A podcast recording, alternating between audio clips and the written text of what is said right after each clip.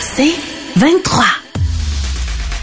L'essentiel de Paul Arcan, tout ce que vous devez savoir chaque jour en moins de 60 minutes. Bonne écoute. Ce matin, je vais commencer par le rapport du protecteur du citoyen, mais dans une perspective beaucoup plus large. D'abord, le protecteur à qui on va parler euh, plus tard ce matin, Marc-André Daude, nous raconte qu'il a mis en garde la Société d'assurance automobile du Québec lors du virage, je devrais dire naufrage, informatique, qui a encore des restants et des séquelles aujourd'hui. Euh, en disant à chaque fois qu'une société, une entreprise décide de faire un tel changement, il y a toujours des problèmes. Et ce qu'on comprend, c'est que la Société d'assurance automobile a regardé le protecteur du citoyen un peu de haut en disant on se calme, on contrôle la situation, puis il n'y en aura pas de problème. C'est un naufrage, un désastre, et encore aujourd'hui, hier, des gens qui m'envoyaient des photos de citoyens qui attendent. Il n'y a pas une journée où j'ai pas un courriel de gens qui me racontent des problèmes encore avec la Société d'assurance automobile du Québec. C'est moins pire que c'était mais c'est encore pas mal compliqué. Puis, ce que le protecteur fait, il nous donne des exemples des ratés de la machine administrative. Puis ça, c'en est un.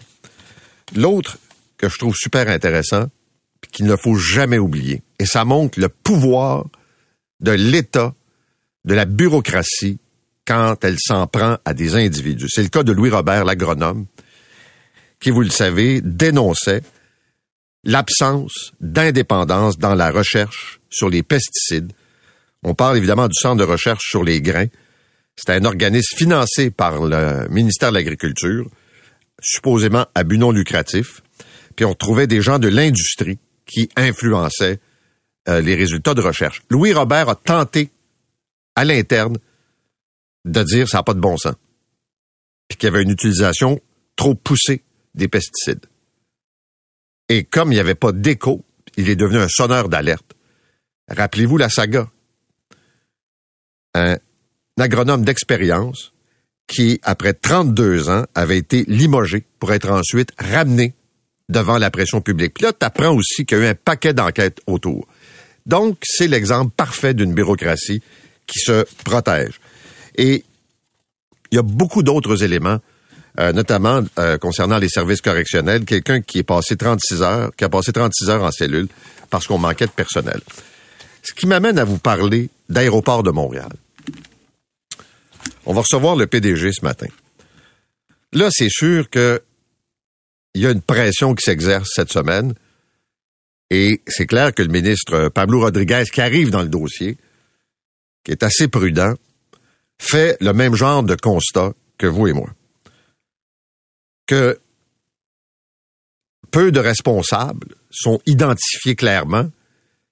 Et là, on sent l'espèce d'accélération des solutions là, de dernière minute pensées sur le coin d'une table, l'improvisation. C'est pas compliqué. Quelle est la lecture de la situation à l'aéroport Montréal-Trudeau? Un, peut-être qu'on a trop d'avions pour la capacité réelle. Deux, les services frontaliers, régulièrement des attentes interminables. Trois, l'accès à l'aéroport, c'est un bouchon quasi permanent de circulation. Les gens doivent calculer une heure, une heure et demie pour atteindre l'aéroport souvent. Alors, qu'est-ce qu'ils vont faire? On ne le sait pas trop. Je vous le dis, le président, qui lui est là depuis le mois de septembre, sera avec nous. Mais quand je lis ce matin, deux choses dans la presse. D'abord, que la Société de transport de Montréal va tester tester, là, on est en 2023, l'achat d'un billet avec le téléphone et un code QR pour que les gens puissent prendre la ligne 747 qui part de Montréal-Trudeau puis qui s'en va au centre-ville. Actuellement, tu fais la queue puis il faut que tu aies de l'argent comptant. Pas 10, mais 11 piastres. On est en 2023. Et là, quoi, ils viennent de découvrir cette semaine, alors que ça a été de la merde depuis des semaines et des mois, là, il allume. On va faire un projet pilote. Puis on reçoit des communiqués ronflants, des communiqués insignifiants de la STM pour nous dire à quel point il n'y en a pas de problème. Tu lis ça, là, tu dis, mais sérieux, là, on paye des gens pour écrire de telles niaiseries en pensant qu'on va boire ça comme du petit lait chaud et qu'on va vous répéter ça. Et l'autre nouvelle, toujours aéroport de Montréal, on apprend que le grand responsable des finances est un profane.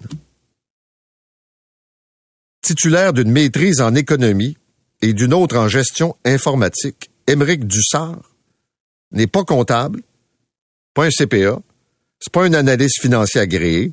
Normalement, les directeurs de finances ont ces qualifications-là. C'est quelqu'un qui travaille depuis 12 ans, je pense, à l'aéroport. Euh, je vous dis pas que il est pas compétent, je le connais pas, je le sais pas, mais il y a des gens qui trouvent ça bizarre qu'il soit vice-président à l'informatique, ça se peut là, mais aux finances, alors qu'on est en période quand même de construction, de projets, de chantier, le REM. Fait que tu dis, est-ce qu'il y a de la compétence dans ça? Puis je finirais ce volet en parlant, bien sûr, de mon préféré, c'est-à-dire le mammouth. Avec pas d'exemple précis ce matin, j'en ai, j'en ai,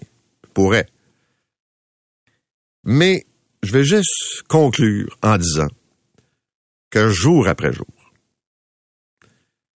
il y a une constante qui revient, c'est-à-dire faire en sorte que la bureaucratie de la santé se protège. Des CIUS, des CIS, au ministère direct de la Santé. Et ce qui me frappe de plus en plus, c'est la différence entre le discours politique du ministre et ce qui se passe dans la vraie vie. Et comment on peut bloquer des projets, retarder des projets, faire en sorte que des choses dérapent. Puis je pourrais vous en donner plein d'exemples ce matin. Ça sera un peu long. Mais je rappelle toujours, je pense que ça traduit pas mal l'opinion des gens. Quand j'ai un problème à une main et que ce problème m'empêche d'écrire et que j'attends depuis des mois pour me faire opérer, là, et que mon chirurgien me dit que je peux me faire opérer dans telle clinique, mais là, je serai pas opéré parce que là, ils ont reçu une lettre incompréhensible du ministère. Puis que là, nous autres, on vérifie, puis on se fait répondre non, non, non, non, c'est pas vrai, ça, tout est correct. Alors qu'ils sont mêlés, mêlés avec un seul objectif, faire que certains projets n'atterrissent pas. Pendant ce temps-là, la personne qui a mal à la main, qui n'est pas un cas d'une urgence nationale, mais que ça affecte sa qualité de vie, il se fait pas opérer, puis il attend, puis il se demande quand est-ce qu'un jour, son médecin va pouvoir l'opérer. Ça fait pas de bruit, ça, des fonds-fonds. C'est discret. Mais ça paralyse des euh, machines, puis ça étire les délais. Alors, moi, j'entends le discours politique. Soigne-moi où tu veux, mais soigne-moi. Puis, je suis pas certain que ça atterrit comme ça non plus. Bon, parlons maintenant du dossier identité et genre. Le premier ministre du Québec, euh, M. Legault, qui a invité les gens au calme, à la modération. Et ça a été repris, je pense, par les partis d'opposition, là, qui n'ont pas aimé nécessairement de voir cet affrontement euh, verbal, euh, disons, costaud au centre-ville de Montréal cette semaine. Et là, pour calmer le jeu encore, c'est de dire on a l'intention de former un comité d'experts. Et on va euh, tirer des conclusions, puis après ça, on pourra prendre des décisions. Traduction là, de ce que j'ai entendu hier, les politiciens marchent sur des œufs. Euh, la ministre répond vite dans un point de presse parce qu'elle n'a pas le choix. Euh, ça décline les entrevues. Les gens ont rien à dire. on attend. non, non, on va aller voir les experts. Quand vous regardez ça ce matin, il y a une entrevue qui est donnée par un des organisateurs nationaux de la manifestation, ce groupe, la One Million March for Children, euh, qui habite à Ottawa, et donc une entrevue qu'il a accordée à CBC. Et c'est intéressant parce que ça montre les fondements de ce groupe. Il s'appelle Kamel El Sheikh et il se présente comme un ancien entrepreneur qui décide maintenant de se consacrer à temps plein à l'organisation de ce mouvement. Et ce qu'il dit, c'est important de savoir ce que ce mouvement-là véhicule. C'est un mouvement, dit-il, international qui lutte contre la promotion d'un agenda homosexuel. et que après la rue, la prochaine étape de l'offensive à travers le Canada, c'est de mettre de la pression sur les écoles, sur les gouvernements bien sûr, mais sur le monde scolaire en tant que tel pour que nos enfants ne soient pas endoctrinés par ce discours, cet agenda homosexuel, que les enfants ont pas besoin de ça. Et il dit que son mouvement regroupe des euh, groupes conservateurs musulmans, mais des organismes chrétiens, Maxime Bernier, des gens qui étaient, par exemple, dans le convoi des camionneurs, euh, des gens qui euh, font partie ou qui adhèrent, si on veut, à des théories complotistes. Et avec certaines ramifications, là, c'est assez embryonnaire, mais avec des groupes à l'étranger qui sont souvent associés à l'extrême droite. Donc, vous avez ces gens qui manifestent. C'est la partie visible du mouvement. La deuxième partie, ce sont des gens qui vont pas dans la rue, qui manifestent pas. Beaucoup m'écrivent et se disent des parents inquiets.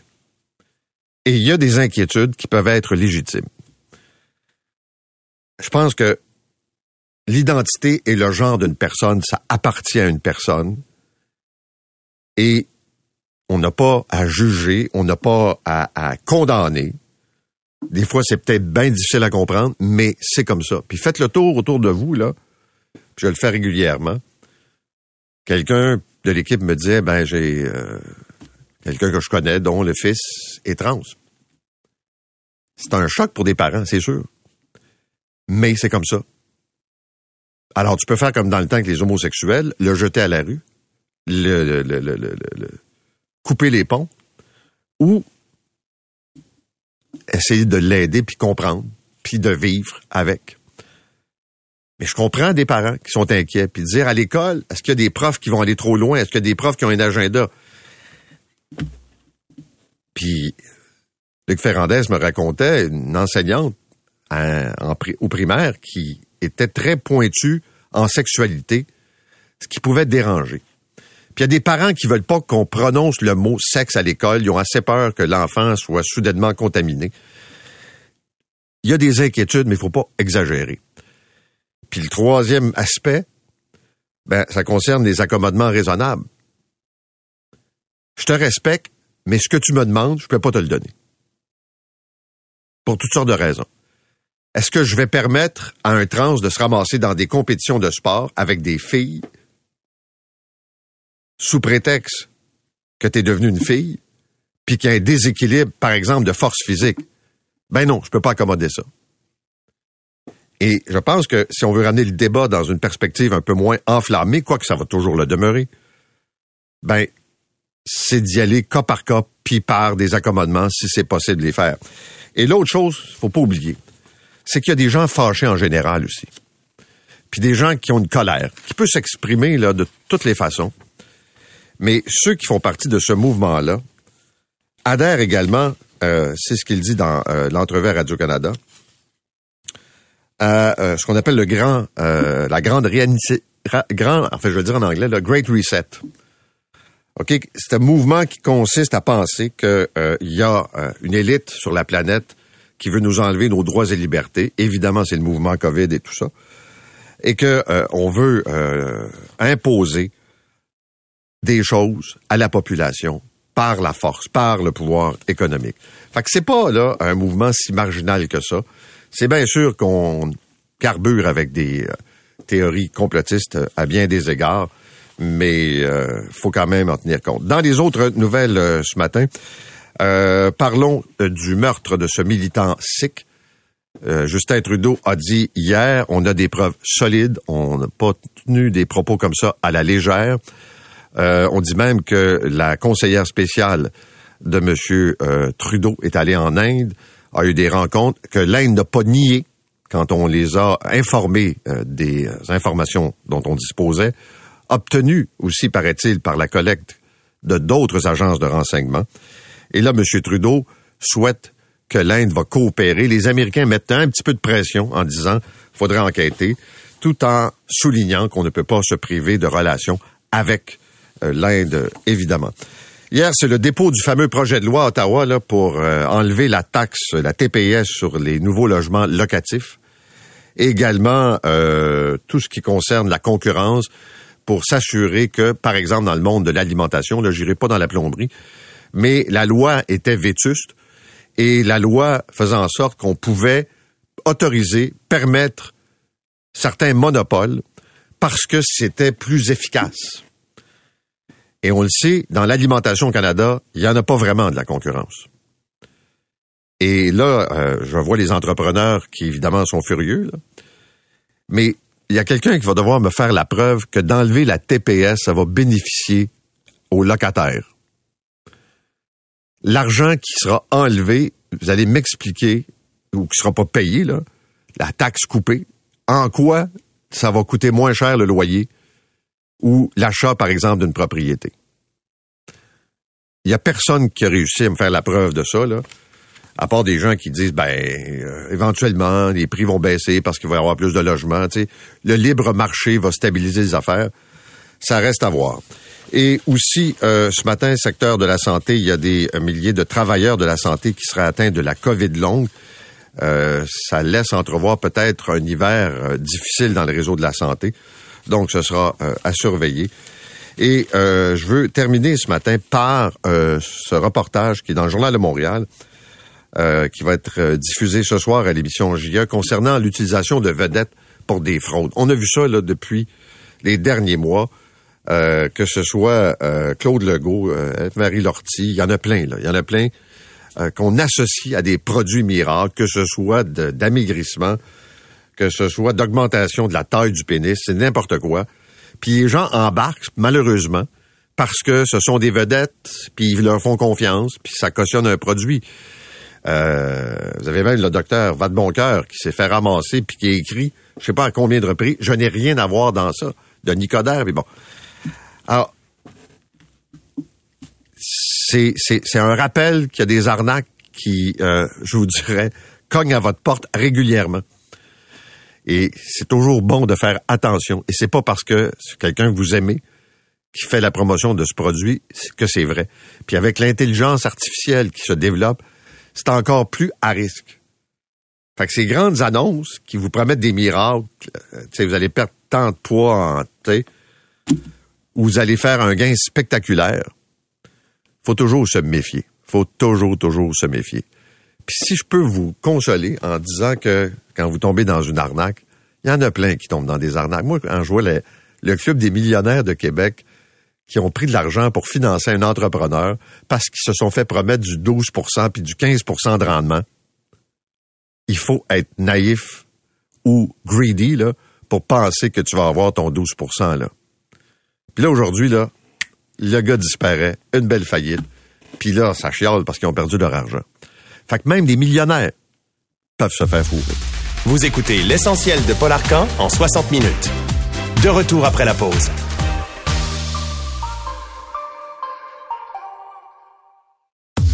L'essentiel de Paul Arcan. Le rapport du protecteur euh, du citoyen est probablement le rapport euh, le plus important de l'année avec le rapport de la VG. Pourquoi? Parce que toute l'année, on se fait donner des réponses souvent boiteuses pour tenter d'expliquer des ratés dans un système. Euh, et c'est difficile pour le citoyen et les médias d'aller fouiller. Ce que fait le protecteur. Et cette année encore, il y a des exemples importants qui nous montrent que le mauvais service, euh, par exemple à la Société d'assurance automobile du Québec, le dérapage informatique aurait pu être évité ou en tout cas atténué. Le protecteur du citoyen est avec nous, Marc-André Dard. Monsieur Dard, bonjour. Bonjour, Monsieur Arcan. Euh, premier dossier, évidemment, celui de la Société d'assurance automobile. Ma question, après avoir lu votre rapport, là, est-ce que c'était possible, compte tenu de l'ampleur du changement, d'éviter le dérapage qu'on a connu et qu'on connaît encore? Ben, c'est difficile pour moi de répondre à cette question-là. On a soulevé des, des, questions quand on a rencontré la Société d'assurance automobile. La question du goulot d'étranglement, c'est bien évident que si on arrête de donner le service pendant quelques semaines, les demandes vont s'accumuler. Donc, quand le service rouvre par la suite, qu'est-ce qu'on a mis en place pour gérer ce surcroît de demandes? Euh, les réponses ont été rassurantes du côté de la SAC lors des rencontres qu'on a eues, lorsque nos équipes ont parlé aux équipes de la SAC. Et par la suite, ben, on s'est mis à recevoir des plaintes de citoyens qui ne réussissaient pas à recevoir les services de la SAC et on, s'est employé à traiter ces plaintes-là et à régler les situations au cas par cas pour que les citoyens puissent avoir droit aux services de la SAC. Mais quelle garantie euh, la société donnait, sur quelle base euh, était-il capable de se montrer rassurant? Ben, euh, dans le fond, à partir du moment où on avait l'échange et on nous disait, euh, ben, par exemple, la question de la transition, qu'est-ce qui est mis en place, on, on, nous rassurait en disant, ben, on a des plans, on a, euh, on a des équipes supplémentaires qui vont être embauchées pour les appels téléphoniques. J'avais pas de raison de douter que ça allait se passer comme ça s'est passé. Et ça s'est pas passé comme ça. Ben effectivement. Et, et c'est là qu'on revient au travail du protecteur du citoyen, qui est de traiter les plaintes des citoyens. À partir du moment où les problèmes ont été rencontrés, ben on était à pied d'œuvre. Euh, on a traité peut-être environ au pic 50 dossiers par mois de citoyens à régler les situations individuellement. Est-ce que aujourd'hui encore vous avez des plaintes concernant la société d'assurance auto? Oui, tout n'est pas réglé. Euh, il y a encore des problèmes liés au paiement euh, dans certains cas, donc le rembours des, remboursements qui n'ont pas encore été faits, euh, des citoyens qui ont payé en double des services. Euh, donc on travaille encore à améliorer les situations. De façon générale, pour l'ensemble des services, l'argument qui nous est donné euh, assez souvent, pour ne pas dire presque tout le temps, c'est l'absence de main d'œuvre. Alors, des enfants, par exemple, qui auraient besoin d'un service d'un spécialiste à l'école peuvent pas l'avoir parce qu'il y a pénurie. On voudrait avoir plus de places rapides dans des centres de soins de longue durée, construction. Il n'y a pas de main-d'œuvre disponible. Autrement dit, depuis les deux ou trois dernières années, l'argument choc, absence de main-d'œuvre, pénurie de travailleurs. Est-ce que ça explique tout? Mais ça, ça, explique des situations difficiles qui sont rencontrées, mais ça peut pas être une excuse pour ne pas donner les services auxquels les citoyens et les citoyennes sont en droit de s'attendre.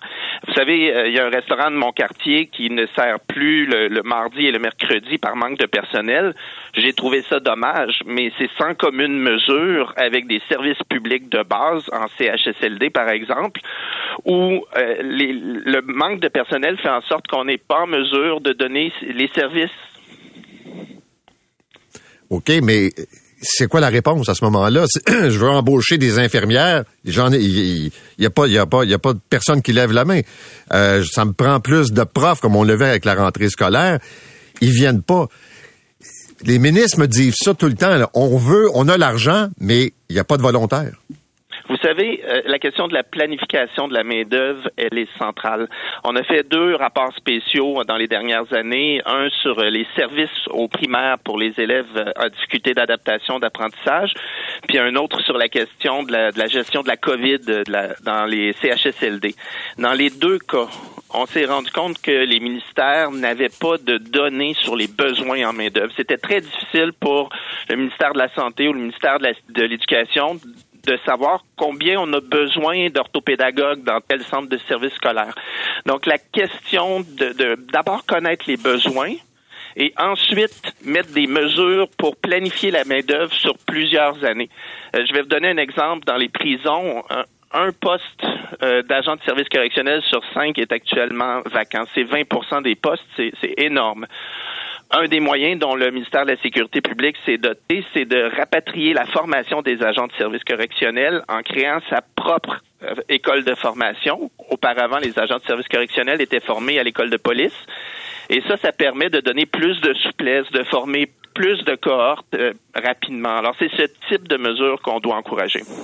Je veux euh, aborder la question des personnes âgées euh, qui sont en attente d'une place souvent pour un centre de soins de longue durée qu'on garde dans les hôpitaux. Beaucoup d'auditeurs me parlent de leurs parents qui malheureusement se promènent parfois d'un établissement à l'autre, partent de l'hôpital, vont vers euh, une ressource intermédiaire dans l'attente d'une place au centre de soins de longue durée, parfois retournent à l'hôpital. Autrement dit, prendre une expression là, il y a des personnes âgées qui se font promener tout à fait, et c'est quelque chose qu'on documente dans notre dans notre rapport encore cette année. C'est la question de l'hébergement transitoire. Malheureusement, les listes d'attente pour une place en CHSLD, elles augmentent. On, l'a vu encore dans les derniers mois. Et il y a plusieurs personnes qui sont dans les hôpitaux, euh, n'ont plus besoin de soins actifs. Ils, sont en attente d'une place en hébergement. Et euh, malheureusement, il n'y a pas de place dans le CHSLD de leur choix. Alors, ce qu'on fait à ce moment-là, c'est on va avoir recours à un hébergement transitoire. Donc, euh, le, le CIS, le CIUS va, par exemple, acheter des places, ça peut être au privé, placer la personne en attendant qu'une place se libère on documente des situations où euh, les places qui sont occupées ne permettent pas toujours de répondre aux besoins des personnes.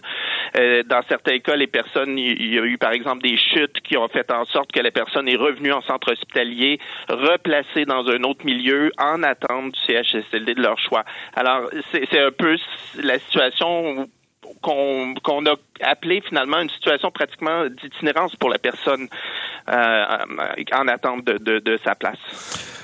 Euh, l'autre volet concerne euh, l'agronome Louis Robert. Euh, on se souvient de la saga. il a dénoncé, après avoir alerté à l'interne, les pratiques qui étaient répandues au ministère de l'Agriculture concernant cet organisme, ce centre de recherche qui se voulait indépendant, mais qui, dans le fond, était pas mal sous le contrôle du privé concernant les, les, pesticides. Si vous aviez expliqué là, à mes auditeurs ce matin Louis Robert, ce qu'il a fait, un, c'était correct, la démarche qu'il a entreprise? Dans le fond, euh, c'est difficile. La, loi facilitant la divulgation des actes répréhensibles, elle est là pour créer un environnement sécuritaire pour que toute personne puisse divulguer en, en totale confidentialité un acte répréhensible. Alors, dans le cas dont vous parlez, on, la personne s'est adressée aux médias, donc a pris un chemin différent. Nous, on a enquêté sur la situation et on a vu que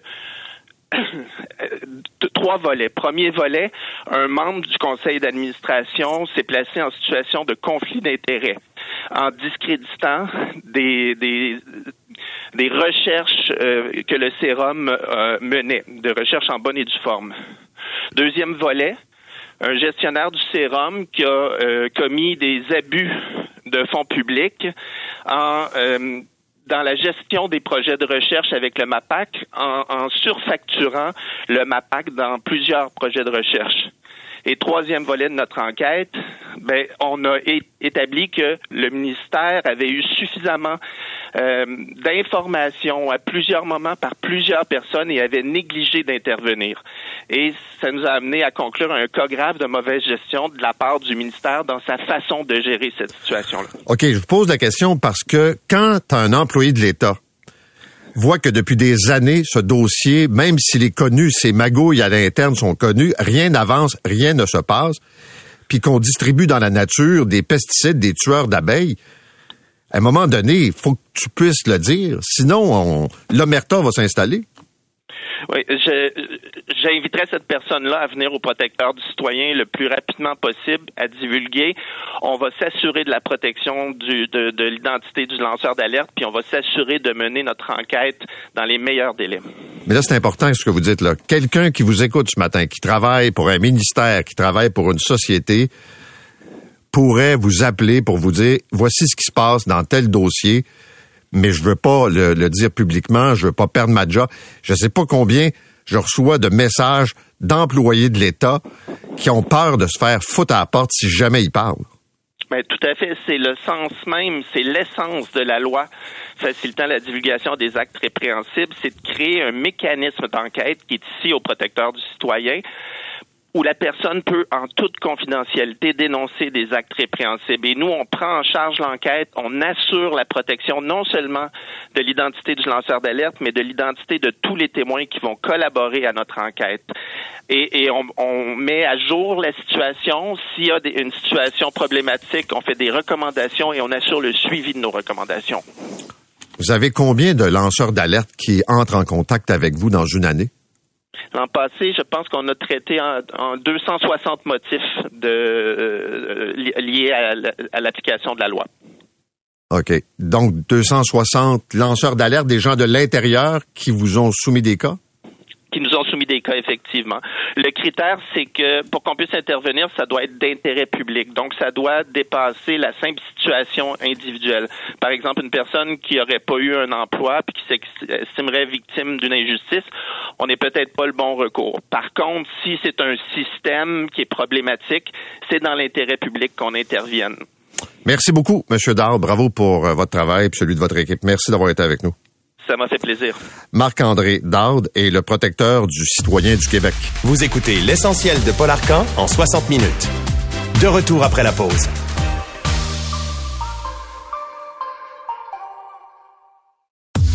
L'essentiel de Paul Arcan. Depuis le début de la semaine, on parle des problèmes nombreux, irritants à l'aéroport Montréal-Trudeau. Hier, le ministre des Transports, Pablo Rodriguez, était avec nous. Il pas l'air très content, lui non plus. Et il devait rencontrer dans la journée le PDG d'Aéroport de Montréal, Yves Beauchamp. Monsieur Beauchamp est avec nous ce matin. Bonjour, Monsieur Beauchamp. Oui, bonjour, Monsieur Arcan. D'abord, qu'est-ce que le ministre avait à vous dire? Bien, premièrement, c'était une rencontre qui était euh, déjà planifiée, puis euh, c'était une rencontre euh, pour qu'on puisse, pour une première fois, prendre contact.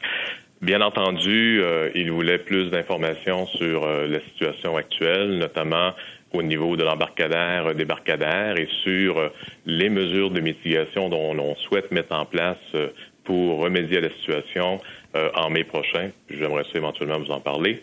Et on a parlé euh, aussi euh, des, euh, de tout ce qui est infrastructure, problématique au niveau du financement. Et on s'est entendu qu'on allait se revoir éventuellement à Ottawa et qu'on serait en mode solution pour parler de l'avenir des deux aéroports. OK. Je vais prendre je dirais dossier par dossier, ce qui concerne euh, les voyageurs et, les griefs qu'ils ont. Tout d'abord, l'attente euh, pour ce qui est des services frontaliers. Je comprends que ça relève du fédéral, là, mais et je parle pas strictement de la panne informatique qui peut arriver. Je parle de délais récurrents, notamment l'été, où les gens sont en troupeau en haut des marches pendant une heure, une heure trente, deux heures. Comment vous pouvez corriger ça? Bon, ben, ce que je dois vous dire euh, de la manière dont on fonctionne euh, ben, à l'aéroport, c'est sûr que l'on transmet à l'agence frontalier euh, des prévisions, des mouvements aériens sur un horizon de deux semaines. Et ce sont des prévisions qui sont à l'heure. Donc, ils peuvent savoir à telle heure combien de passagers sont attendus. Actuellement, malheureusement, cette information n'est pas en temps réel au sens où s'il y avait un retard dans un avion, les valeurs ne sont pas calibrées. Par contre, avec cette information en main, les services frontaliers ont l'information pour faire la planification des ressources et pouvoir allouer les ressources suffisantes. S'ils ne font pas l'allocation des ressources suffisantes en fonction de l'information que leur a transmise, au niveau des directions, bien entendu, euh, il y a euh, des, euh, des rencontres, mais surtout il y a des appels. Et moi, ce que je veux, c'est bien entendu euh, rencontrer au plus haut niveau et établir éventuellement une ligne d'action ou une ligne de contact où je pourrais directement parler et mettre de la pression supplémentaire. Je vous, avise, que j'ai euh, un pouvoir euh, d'influence. je peux par la suite mettre le ministre pour augmenter la pression, mais ce que je vous dis, c'est que je donne les outils, les informations et on s'assure finalement que les ressources sont en place et on espère qu'ils le font. Sinon, on intervient, mais c'est au niveau de la pression. OK, mais, mais ma question est très simple. Qu'est-ce que vous allez faire pour éviter le bordel pendant la période des fêtes où les gens voyagent plus? Ben, essentiellement, on, fournit toujours la même information avec les prévisions et c'est leur responsabilité de s'assurer qu'ils ont les agents frontaliers en poste et en nombre suffisant. Et si l'on voit que les euh, agents ne sont pas en nombre suffisant, il va falloir qu'on intervienne pour qu'ils puissent remédier à la situation. OK, mais qu'est-ce que vous avez fait dans les derniers mois pour remédier à la situation qui n'a pas commencé la semaine dernière, là, qui, qui, qui, qui, est en, c'est un problème récurrent? Qu'est-ce que vous avez fait depuis ce temps-là? Je sais que vous êtes arrivé le 5 septembre, là, mais quelles sont les démarches qui ont été faites? Bon, premièrement, il y a toujours des, euh, des discussions entre comités là, pour euh, toujours faire les ajustements. Ce qui est arrivé, en tout cas, une des particularités qui est arrivée cet été, euh, c'est les réfugiés. Et je vais vous donner un exemple de ce qui a été mis en place pour remédier à la situation. Les réfugiés qui euh, sont arrivés euh, au poste frontalier, comme vous savez, on ne le sait pas avant qu'ils se présentent. Euh, se présentant, l'agent de première ligne, normalement, doit traiter le dossier, amène le réfugié à l'arrière et traite le dossier. Ça peut prendre 40 à 90 minutes. L'aéroport n'est pas le lieu où on doit traiter les réfugiés on ne peut pas se permettre de faire ça parce qu'à ce moment-là, on vient d'handicaper la première ligne. OK, mais pourquoi on le fait? Ben, écoutez, ce qui est arrivé, là, c'est que on a une solution a émergé, c'est-à-dire que le, on assure un transport et on les transfère dans un lieu à l'extérieur de l'aéroport où on fait le traitement. Donc, c'était une mesure de mitigation et ça l'a amélioré grandement la situation. Parce que, bien entendu, lorsque vous perdez une grande majorité de vos agents frontaliers parce qu'ils sont affairés finalement à euh, s'occuper des réfugiés, mais ben, ça ne fonctionne pas. Et c'est pas de toute façon euh, leur responsabilité. La responsabilité première dans l'aéroport, c'est d'assurer OK, mais, l'accueil. Monsieur Beauchamp, là, je vous écoute là, respectueusement. Là, j'ai l'impression que vous avez aucun pouvoir, que vous faites des comités, puis qu'il n'y a rien qui va changer. La semaine dernière, des gens sont arrivés d'Europe, ils ont été parqués en haut pendant deux heures. Je ne sens pas une grande possibilité de transformation, à part de jaser en comité sur le plancher de l'aéroport, ça paraît pas. J'ai un pouvoir d'influence, mais par contre, je peux m'adresser euh, au-dessus de l'agence pour qu'ils mettent la pression sur l'agence. Mais le faites-vous? Vous avez, vous me dites, j'ai pas de pouvoir, euh, mais est-ce que vous allez au-dessus de l'agence? Parlez-vous au ministre? Mettez-vous de la pression?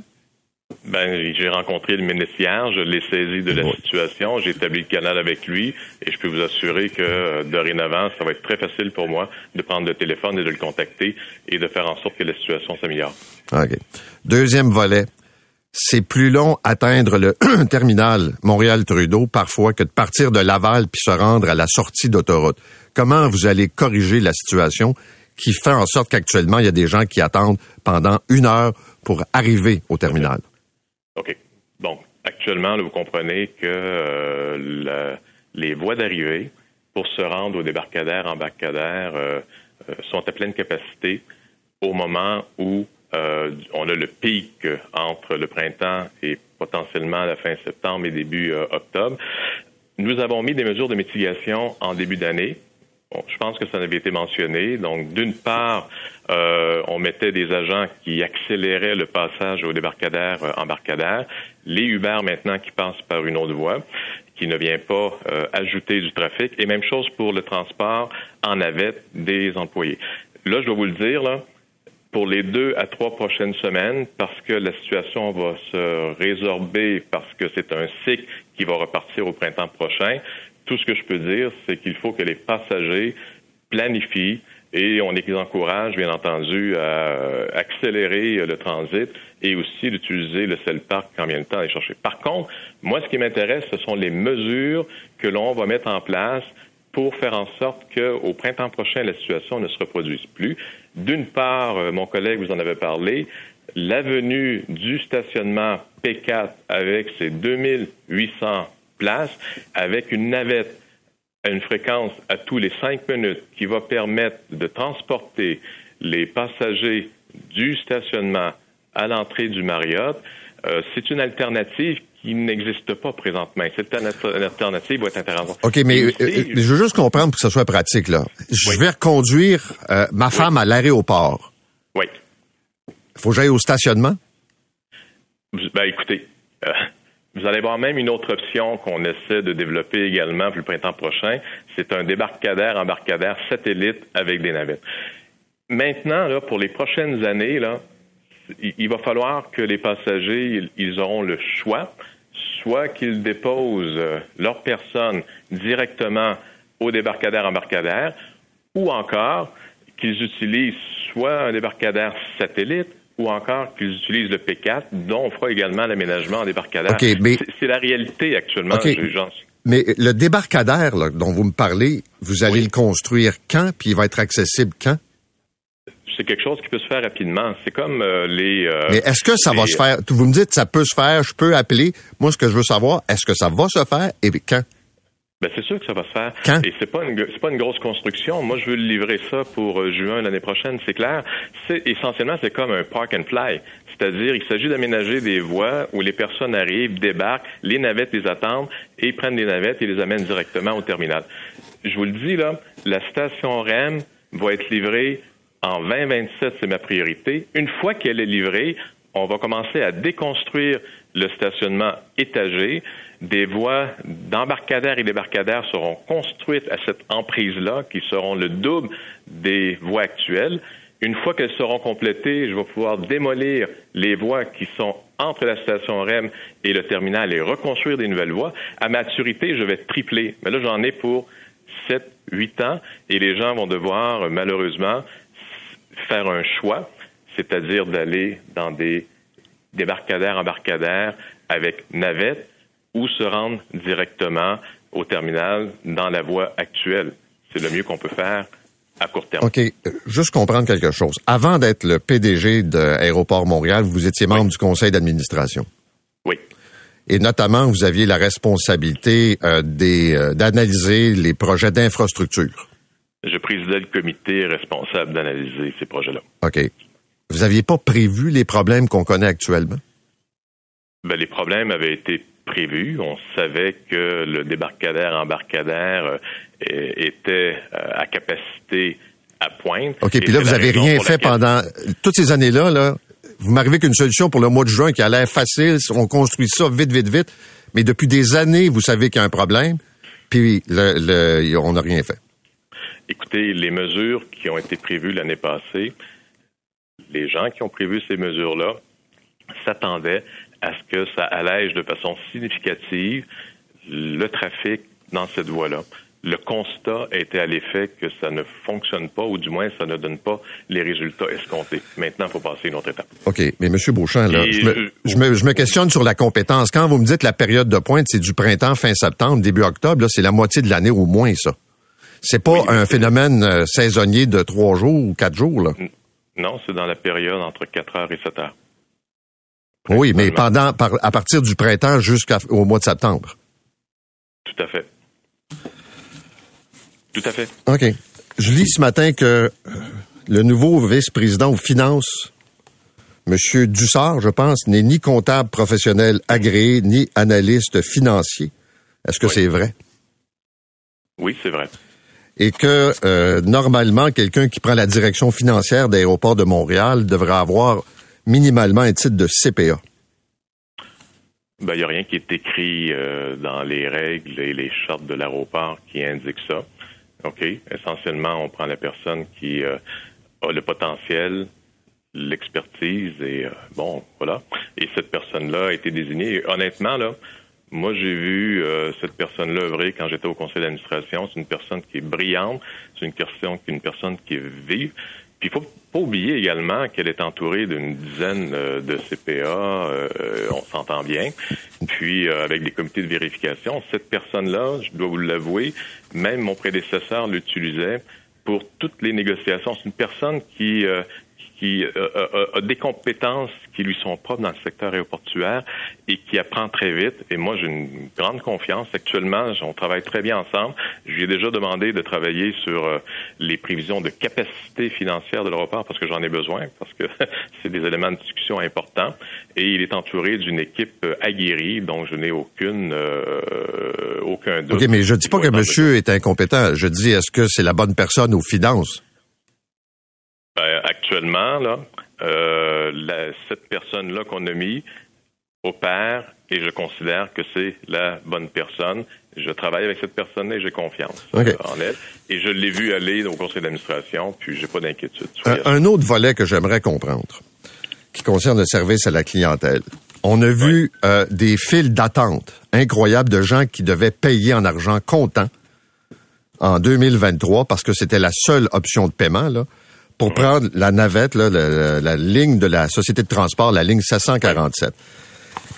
C'est le bordel là aussi depuis des semaines et des mois. Comment ça se fait que j'apprends ce matin dans la presse qu'on va faire un projet pilote maintenant? Oui, mais moi je l'ai appris ce matin en- dans la presse. Pardon? Vous le saviez pas? Non. Non. Personne de la STM a tenu, Moi, je- vous a avisé qu'il venait ce projet pilote de paiement avec un code QR à partir d'un téléphone? Moi, je ne savais pas parce qu'actuellement, il y avait un comité qui était mis en place. On devait travailler sur le comité. Je n'ai pas eu d'appel de la STM pour euh, m'indiquer de ce projet pilote. Je n'ai pas été informé. Monsieur Beauchamp. Mais je, ne vous oubliez pas, je viens d'arriver. Oui, mais, mais... Toute l'information et autres, on s'entend. Non, mais le comité, euh, minimalement, je sais pas, moi, j'aurais informé le PDG de l'aéroport si je décide d'implanter un projet pilote à son aéroport. OK. Ben, je vous le dis. Actuellement, j'ai pas eu cette information-là. À mon niveau, présentement, ben, je considère que c'est une bonne nouvelle. Moi, je considère que je demeure inquiet, pour tout vous dire. Là. Euh, je me rends compte que vous n'avez pas vraiment de pouvoir, que vous pouvez prendre le téléphone puis essayer de mettre un peu de pression, qu'on prend des décisions puis on pense pas vous appeler pour vous le dire. Je ne suis pas tout à fait rassuré. Je demeure sceptique, on va dire ça comme ça. Ben écoutez, euh, comme je vous ai dit, j'ai le pouvoir d'agir dans mon environnement, mais pour au niveau des partenaires et autres, j'ai un pouvoir d'influence et j'ai le pouvoir finalement de faire avancer les choses. Monsieur Beauchamp, merci, bonne journée. Merci, bonne journée. Au revoir. Yves Beauchamp est le président, président directeur général de Aéroport de Montréal. Vous écoutez l'essentiel de Paul Arcan en 60 minutes. Bonne écoute. Parlons maintenant du projet de loi qui a été présenté hier à Ottawa qui vise, entre autres, à éliminer la TPS sur la construction de logements locatifs. Euh, évidemment, depuis que l'idée a été lancée il y a quoi, une semaine, là, puis on le sait, euh, avec les sondages qui baissent, M. Trudeau essaie de s'accrocher, donc euh, on part en guerre sur le prix de l'épicerie, puis là on se dit, faut trouver des moyens de construire des logements. Mais la grande question, c'est, OK, j'enlève la TPS, est-ce que vraiment, dans le contexte actuel, ça va permettre, un, d'augmenter la construction de logements, puis est-ce que ça va coûter moins cher éventuellement à des locataires? Paul Cardinal est avec nous. C'est le directeur économique de l'Association des professionnels de la construction et de l'habitation du Québec. Monsieur Cardinal, bonjour. Bonjour. Ma première question, c'est toujours la même. Est-ce que de, de, sauter la TPS comme ça, ça va améliorer le portrait global, ça va permettre de construire d'abord plus de logements d'après vous? Ça va aider, mais ça ne sera pas suffisant, ça c'est clair. Actuellement, les, comme les coûts de construction ont beaucoup augmenté depuis la pandémie, on parle d'à peu près 35% d'augmentation, et les coûts de financement qui ont énormément augmenté aussi, vous le savez, là, depuis depuis la pandémie également. Euh, c'est très cher pour euh, pour faire du neuf. Ce sont les deux principaux euh, obstacles actuellement qui font en sorte que les projets ne lèvent pas mais toujours est-il que euh, on vient quand même soulager d'un 5% la facture si on enlève la TPS. Puis si Québec faisait la même chose avec la TVQ, euh, ça ferait 15% Là, ça commencerait à avoir un impact plus significatif sur des projets qui pourraient euh, demain matin partir parce que là, la rentabilité serait, serait au rendez-vous. OK, mais là, Québec a dit non. le premier ministre, je pense, a été assez clair et ferme là-dessus. le 5 que représente la mhm. TPS, ça se traduit par un logement qui est vendu moins cher ou ça se traduit par un profit additionnel pour l'entrepreneur? Le, si on enlève la, TPS, qui effectivement, en bout de ligne, est souvent refilée aux, euh, locataires, euh, ce qui arrive, c'est que le, le promoteur ne va pas dans un environnement concurrentiel comme on a actuellement. On n'est pas dans un marché oligopolistique là, pour, la, pour la construction, puis le consommateur est très, très sensible au prix. Alors, le promoteur n'aura pas, pas, le luxe de dire je vais garder mes, mes prix quand même. Mais, mais attendez, euh, je comprends. Ouais, non, mais c'est parce qu'on sait qu'il y a une rareté. Et que les gens euh, trouvent ça difficile, par exemple, de pouvoir euh, obtenir un loyer à Montréal. Donc, alors qu'il y a une rareté, puis vous me dites, quand on construit, c'est le locataire qui finit par l'absorber dans le prix de son loyer. Euh, le fait d'enlever 5% ce que vous me dites, euh, ça va pas se traduire par une baisse des loyers, là. en fait, je vais vous donner, je vais vous faire une, euh, je vais vous donner un autre exemple. Supposons que, par exemple, le, promoteur, la décision qu'il doit prendre, c'est d'une part, il regarde le, marché, il regarde la demande, puis il dit pour mon secteur, tel produit, entre guillemets, donc tel type d'appartement locatif, euh, le marché est à, supposons, des loyers de 1800 dollars par mois, puis c'est ça le maximum que, les gens sont capables de, payer pour que je puisse écouler mes unités. Sont capables de, de, payer euh, au niveau de la location, je parle. Puis lui, de l'autre côté, ben, il regarde l'ensemble de ses coûts de construction, puis ses frais, puis par exemple, si par exemple, il arrive pour que ça soit rentable, il faut que je charge 2000 dollars euh, de loyer mensuel, ben, je pars pas mon projet. Ça marche pas. Mais euh, euh, non, mais je vous arrête, ouais, parce que je veux que les gens comprennent bien là. Ce que vous dites dans le fond, c'est qu'enlever la TPS, ça va pas faire construire tellement plus d'unités pour les raisons que vous avez données tantôt. Là, peut-être un, avantage, mais pas plus que ça. Pénurie de main d'œuvre, coût de financement. On est d'accord? On, on, est pour le moment euh, pénurie de main d'œuvre, augmentation des coûts de construction et taux d'intérêt. On, va mettre trois, trois facteurs, mais comme ça a ralenti la construction, au moment où on se parle à court terme, là, la, pénurie de main-d'œuvre, c'est moins, c'est moins problématique. À moyen terme, ça va devenir. Et ça n'aura pas véritablement d'effet sur le prix des loyers à court terme? Ça va, mais ça va. Si, comme je vous dis, c'est pas suffisant d'enlever le 5 de, de TPS, mais il faut mettre en place différentes mesures. La rabais de TVQ pourrait être en, être un autre. Et à partir d'un certain moment, il y a des projets qui vont repartir. Là, donc, il y aura plus d'offres à ce moment-là. Puis pour maintenir l'abordabilité, il faut arrêter, faut, faut, euh, c'est la rareté toujours qui fait qu'il y a des pressions sur les loyers. Alors, on manque de logements, il faut absolument en construire plus. Et je ne sais pas si vous avez vu là, euh, cette semaine aussi des chiffres publiés par la SCHL.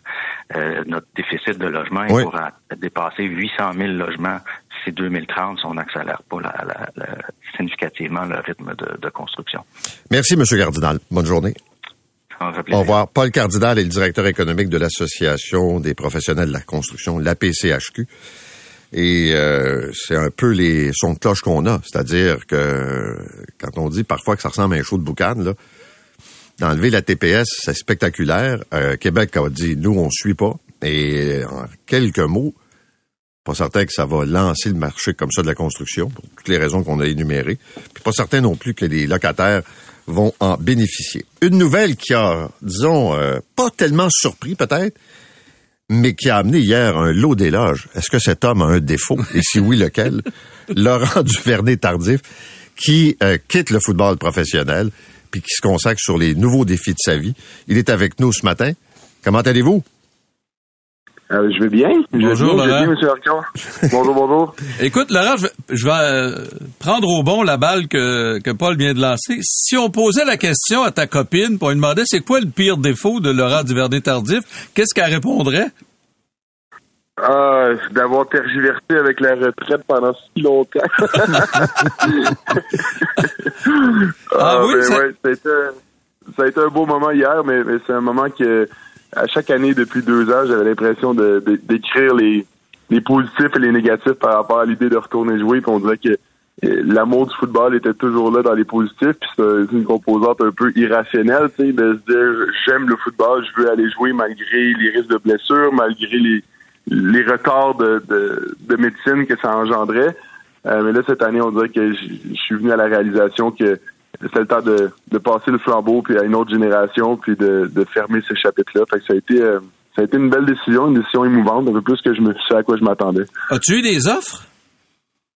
Euh, oui, ben Sacha a eu quelques appels en début de saison, puis ce qui a vraiment motivé ma décision, euh, c'est quand j'ai vu le début de saison. En fait, de voir un match à la télévision, je me rappelle l'année passée, ça m'avait rendu euh, anxieux, triste. Je voulais faire partie d'une équipe.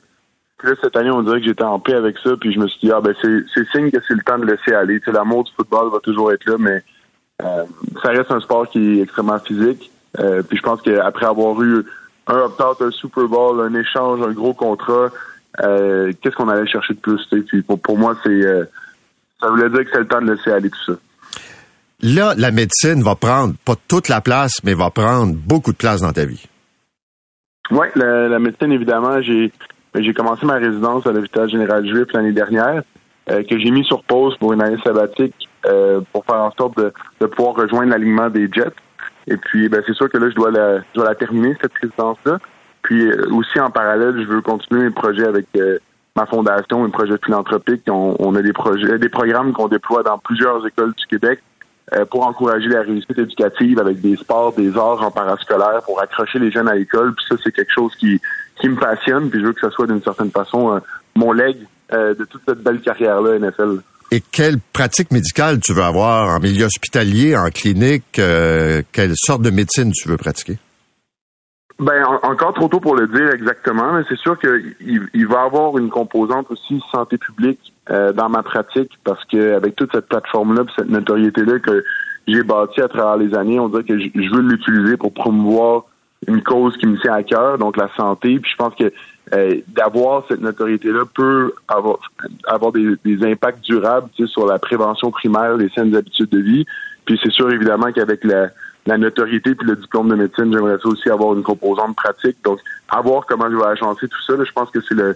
Je me donne les deux prochaines années de résidence pour euh, pour finaliser un peu le plan de match par rapport à ça. OK. Là, j'aimerais vraiment entendre le médecin qui a vu le système aux États-Unis, qui a vu le système ici.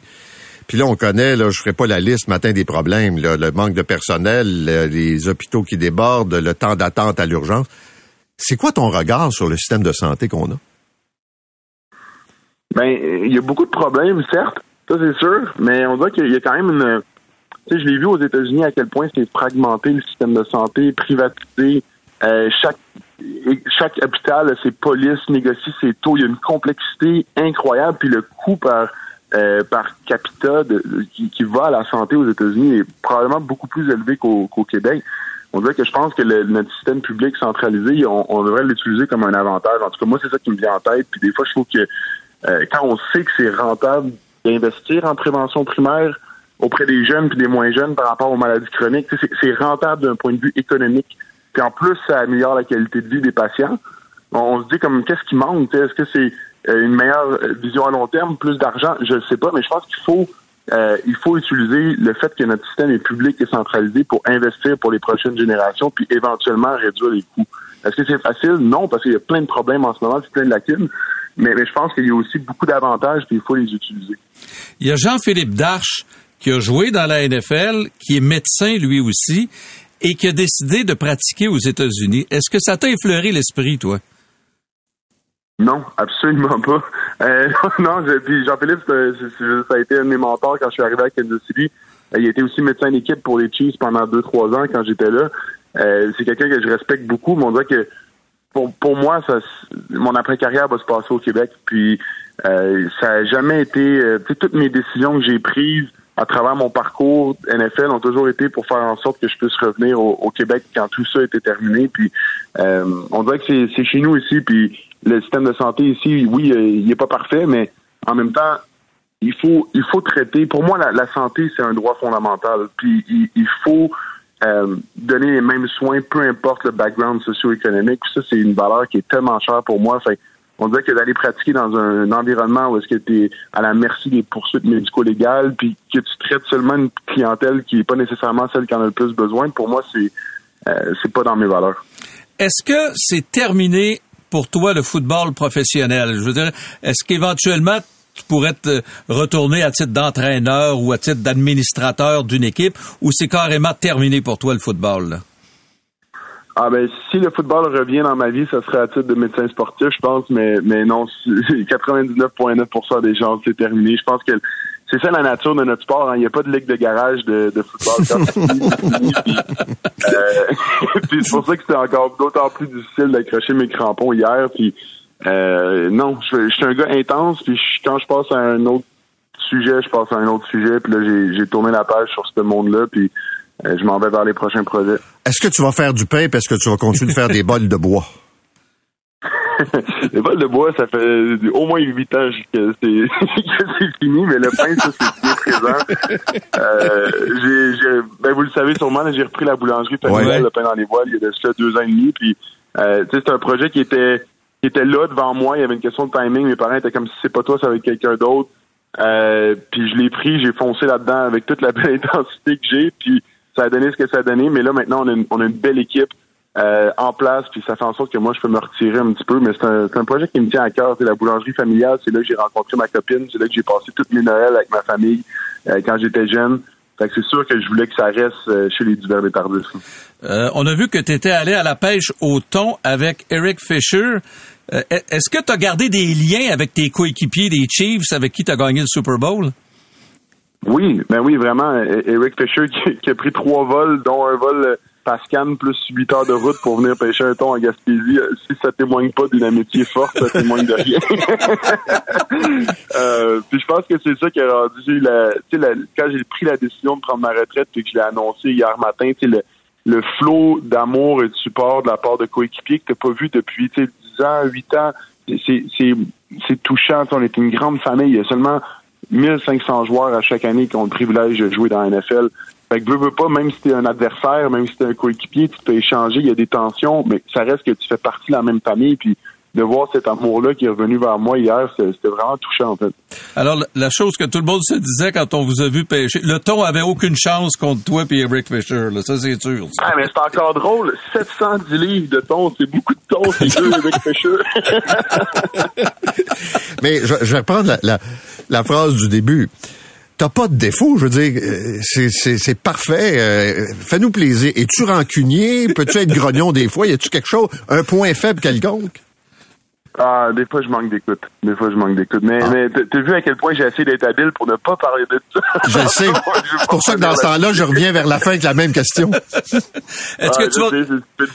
C'est un bon intervieweur. Est-ce que tu vas regarder le football le dimanche après-midi? Ouais, ben oui, ben oui, ben oui. Surtout les Chiefs. Je pense que malgré mes, mes deux dernières années avec les Jets, ça reste que les Chiefs, c'est pour moi, c'est une des plus grandes équipes de sport. Puis, puis je veux, c'est une équipe électrisante, le fun à regarder. Puis mon, ma passion est encore pour les Chiefs. hier, en fin de conférence de presse, j'ai dit Go Chiefs. Je savais pas pourquoi j'ai dit ça, mais je pense que c'est juste ça fait partie de, de, qui je suis maintenant. je suis un fan des Chiefs, puis je vais le rester. À Royal Stadium, c'est 76 000 personnes dans une ville de 500 000 habitants à chaque semaine plein. 50 000 places de stationnement. Ça, c'est un autre enjeu par rapport au transport en commun, mais on n'en parlera pas. Mais ça crée un tailgate incroyable, tu sais. Puis moi, j'ai vécu des émotions là que je revivrai jamais dans ma vie. Fait que c'est sûr que je reste un fan des Chiefs. Merci beaucoup d'avoir pris ce temps-là avec nous ce matin. C'est bien gentil. Merci à vous. Au revoir. Laurent Duverdé Tardif. Maintenant, euh, je vais revenir sur euh, ce que Radio-Canada nous a appris cette semaine, la présence de, de cartels du crime organisé mexicain dans le passage euh, au Canada, au Québec, de sans-papiers. Et on sait tout le long de la frontière américaine. Stéphane Gendron, que vous connaissez bien, euh, a partagé avec nous certaines informations ou certaines observations qu'il a pu faire justement sur la présence de, de, de, trafic humain euh, à la frontière. Stéphane, bonjour. Ben bonjour, merci pour l'opportunité, Paul, ce matin. Raconte-nous ce que tu as vu au début septembre. Ben, au début septembre, je vais à la mairie parce que le bureau de poste est là, puis j'étais avec ma conjointe, là, il est vers 7 heures le soir, puis on tourne le coin pour rentrer dans notre rang. Là. Puis là, la GRC se met à accélérer là, très rapidement, à me suivre là, vraiment là, à la valise de l'auto. Puis là, je rentre chez moi, là, je me demande qu'est-ce qui se passe. Puis là, la GRC ralentit pour regarder où je rentre. Fait que là, le lendemain matin, je suis assez intrigué. J'appelle au détachement de Valleyfield, qui est le bureau de la GRC dans la région. Et là, on me passe un caporal. Puis là, je commence à jaser là, un bon moment avec le caporal. Puis là, j'explique mais pourquoi. Là, je veux dire, nous autres, on fait partie du vieux stock. Là, puis euh, on est quasiment enquêté chez nous. Là, qu'est-ce qui se passe? Et là, il commence à me dire, ben, écoute, Stéphane, tu sais pas ce qui se passe la nuit pendant que tu dors. Puis là, il commence à me raconter que des gens dans la région se font voler leurs plaques automobiles pendant qu'on dort pour éloigner les soupçons pendant que les, les passeurs ils prennent des véhicules, évidemment, pour faire le trafic de migrants d'un bord puis de l'autre. Puis, c'est ça, on se fait voler nos plaques. Là, après, il me raconte qu'il y a deux, des agriculteurs dans le chemin Beaver qui se sont fait garrocher des autos dans le champ parce que des passeurs se sont fait pogner sur le fait. Puis là, admettons, ils roulent en auto dans le champ, là, en wagonnette. Là. Puis là, ils voient que la GRC les a collés. Ben là, ils se garochent dans le champ. Puis là, tout le monde sort en courant dans le champ de maïs. Puis là, il me dit, tu sais, il dit, nous autres, les agents, là, c'est compliqué, c'est dangereux. des fois, on les perd de vue dans le champ de maïs parce que là, les récoltes sont pas finies. Là, le maïs est encore debout. Fait que là, tu te dis, mais ma foi du bon Dieu, qu'est-ce qui se passe? Puis là, il dit, tu sais pas tout ce qui se passe la nuit. On fait venir des patrouilleurs de d'autres régions en renfort. Fait que là, je commence à jaser avec lui, puis mes vieux réflexes reviennent, puis je lui demande, mais ça serait pas bon qu'il y ait une séance d'information publique? Là-dessus? Tu sais, je veux dire, nos citoyens, nous autres, on se fait violer nos terres on n'est plus trop maître chez nous. Puis euh, là, j'apprends dans l'enquête dont tu mentionnais, là, de Radio-Canada, mmh. qu'après deux semaines, si les migrants réussissent à se cacher dans un champ de maïs ou dans la forêt ici, là, pendant deux semaines, ben là, ces gens, on peut plus les expulser. Là. Il faut traiter leurs demandes. Depuis qu'on a fermé le chemin Roxham, il me confirme là, que ça, ça va pas bien là, ici dans la région. Mais est-ce que, le, ouais, est-ce que le va-et-vient est si euh, important que ça? On parle pas là, de, de quelques événements, là. ça a l'air euh, en continu. Là. Oui, oui, puis ça se passe surtout la nuit là, ou aux petites heures du matin. Puis on la voit, la patrouille, là, je veux dire, il y en a beaucoup plus qu'avant. Là. Puis là, j'ai jasé avec des douaniers d'un bord puis de l'autre, là, puis avec des douaniers américains. Je leur ai parlé de ça pas plus tard qu'hier. Moi, je passe à tous les jours là, à Fort Covington. bon. Puis euh, il me dit, ben oui, les cartels mexicains, ça fait un bout qu'ils sont ici. Il dit, vous étiez pas au courant? Moi, ce que je... Puis là, j'ai demandé à la GRC, on peut-tu avoir une séance d'information publique? Le caporal a validé, il dit, très bonne idée, très bonne idée. Là, je vais à la mairie pour m'informer. La mairie me dit, ben, non, on est interviré comme une crêpe, là. Genre, il n'y a pas d'intérêt à faire une séance d'information. Ben, je m'excuse. Depuis quand la police nous informera pas de ce qui se passe sur nos terres et dans nos forêts? Là? Je veux dire, on est-tu des citoyens de seconde zone? Je, ne la comprends pas, celle-là. Ben, eh, mais écoute, on, a téléphoné à la GRC ici à Montréal, en fait à Westmount. Là. Oui, oui. Et euh, zéro commentaire. Ils veulent pas parler. Tu essaies de savoir, oui, mais est-ce que le phénomène est réel? C'est quoi l'importance? Euh, non, pas de commentaire. Tu sais, je dis dans le temps, là, ici, là, on connaît tous Gary Arnold à l'époque qui a fait les manchettes, là, tu sais, je veux dire, ça, c'était la Ligue junior majeure du Québec. Mais là, on est rendu le cartel mexicain, on s'entend-tu que c'est la Ligue nationale? Tu sais, moi, si je vais dans ma forêt, que si je vais découvrir, il faut-tu que j'aille? Au fond, là, moi, j'aimerais ça qu'on sache, un, ce qui se passe. On veut pas savoir les méthodes d'enquête, mais qu'est-ce qu'on doit faire? Ici, il y a quatre habitants au kilomètre carré. Là. Je veux dire, on vit dans un désert de soya et de maïs, là, avec 5000 vaches je ne sais pas là qui, qui nous protège puis comment puis qu'est-ce qu'on doit faire dans telle alternative ou une autre. C'est ça que je déplore, c'est que c'est la culture de l'obscurantisme avec la GRC, puis c'est pas le fun. C'est pas correct envers les citoyens. La population ici est âgée, est vieillissante, on est éparse. Euh, on est laissé à nous-mêmes. Là. Moi, nos premiers répondants, c'est des Américains. Là. Je veux dire, on n'a pas de 911. Il, il faut qu'on fasse le 518, machin truc. Là. C'est, je trouve ça déplorable que, encore une fois, là, le bureau de Westmount nous, nous revire comme une crêpe. Moi, j'en reviens pas. Ben, merci d'avoir partagé avec nous, puis tiens-nous au courant. Ben, certain. Merci, beaucoup à tout le monde. Au revoir. Au revoir. Stéphane Gendron. C'est 23.